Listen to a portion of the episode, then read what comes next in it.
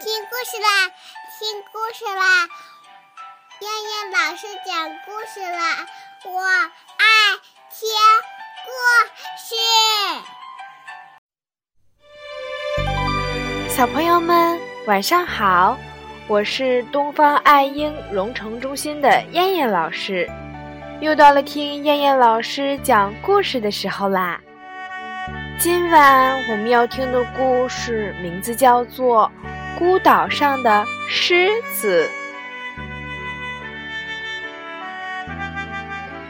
狮子已经忘记是怎样来到孤岛的了。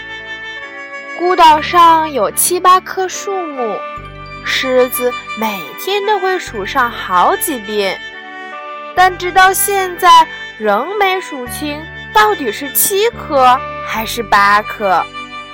狮子以为树木不会乱跑，没有必要数得太清楚。孤岛上盛开着一朵小黄花，那是狮子前几天在树下偶然发现的。它把小花当宝贝一样，每天最重要的一件事就是冲着小花微笑，直到脸部的肌肉僵硬为止。孤岛上有几块大大的岩石，岩石下面刚好形成一个凹进去的洞，那就是狮子的家。自从发现这个家以后，狮子最喜欢刮风下雨的坏天气，那样可以让它充分体会到家的温暖。它会躲在家里美美的睡上一觉。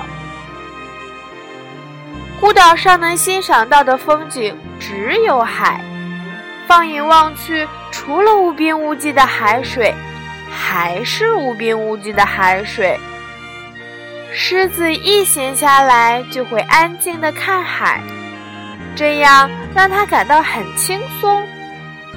但是他平时很忙，难得有闲下来的时间。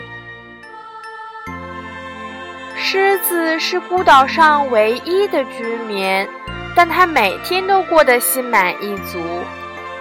有一天，狮子到沙滩上晒太阳的时候，发现了一个被海水推到孤岛上的昏迷的小女孩。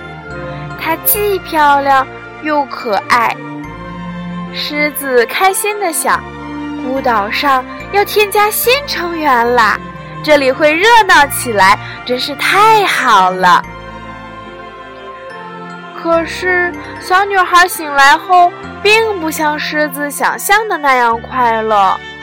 她望着陌生的环境，慌乱不安，甚至吧嗒吧嗒地掉起了眼泪。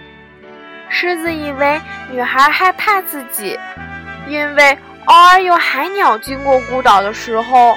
那群会飞的小家伙总会忌惮狮子的存在，而不愿意在岛上停留一小会儿。尽管狮子是非常欢迎他们的，尽管狮子每次都冲他们微笑。现在面对一个掉眼泪的小女孩，狮子不知所措，干脆推到远远的地方蹲下来。以表示他没有恶意。小女孩哭够了，呆呆地望着狮子。狮子想，这个小家伙一定是饿了，饿的感觉是很难受的。狮子经常遇到，所以深有体会。有时候风浪太大了，几天都抓不到一条鱼。其实。就算能抓到鱼，狮子也是冲它们微笑一下，就把它们重新放回海里了。岛上那七八棵树上结的果子才是狮子真正的食物。还好，树木生怕狮子挨饿，每年都努力地结出许多好吃的果子。狮子省着点吃，总可以维持生活。此时，狮子赶紧跑回自己的家，那里应该还有一个没舍得吃的果子。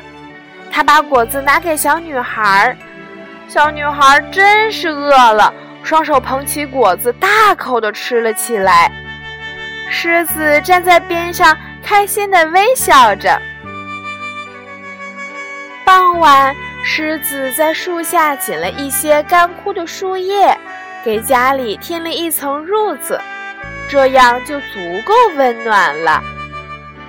他把小女孩安置在自己的家里睡一下，而自己则趴在洞口，因为家里只能容得下一个人。晚上下了一阵小雨，狮子很高兴，因为他知道小女孩一定会睡个好觉，就像自己在下雨天躲在家里睡的那样的香。此时，小雨打在狮子的身上，把它的毛弄得湿漉漉的，但是它还是很安心的睡着了。清晨，太阳早早的驱走了乌云，给孤岛上带来了一片温暖的阳光。小女孩依旧不开心，望着大海的远方出神。狮子突然想到一个好主意。他把小女孩带到了小黄花跟前。他想，也许这朵美丽的小花能使小女孩快乐起来，因为每当自己看到小黄花，心情就会非常好。狮子冲着小花微笑，并示意小女孩那样做，但是小女孩根本就笑不出来。看样子，他的心情仍然很糟糕。狮子下了很大的决心，把宝贝一样的小花摘下来，戴到了小女孩的头上。他总算是勉强的笑了一下，虽然那笑容稍纵即逝，但是狮子已经很满意了。我要回家。小女孩看着狮子，然后独自坐到了沙滩上去了。狮子愣了半天，也到沙滩上坐下，望着海天一色的地方。狮子想，那里应该才是小女孩的家。晚上，当小女孩睡着的时候，狮子悄悄离开洞口，来到树下。他默默地注视了很久，最后用力把树木一棵棵推倒。第二天，小女孩醒来，发现沙滩上停着一个大大的木筏，狮子站在上面，朝她微笑着招手，又指指海的远方：“我可以回家啦！”小女孩笑着喊着，跑到了木筏上。狮子从来没有见过小女孩这么开心，它也跟着开心起来了。木筏在海上漂了整整一天，太阳快落山的时候，狮子和小女孩看到了海的边缘，那里有一座美丽的城市。小女孩欢呼着：“我要回家啦！我要回家啦！”狮子把木筏靠在了岸边，跟我回家好吗？小女孩不舍得地拉着狮子。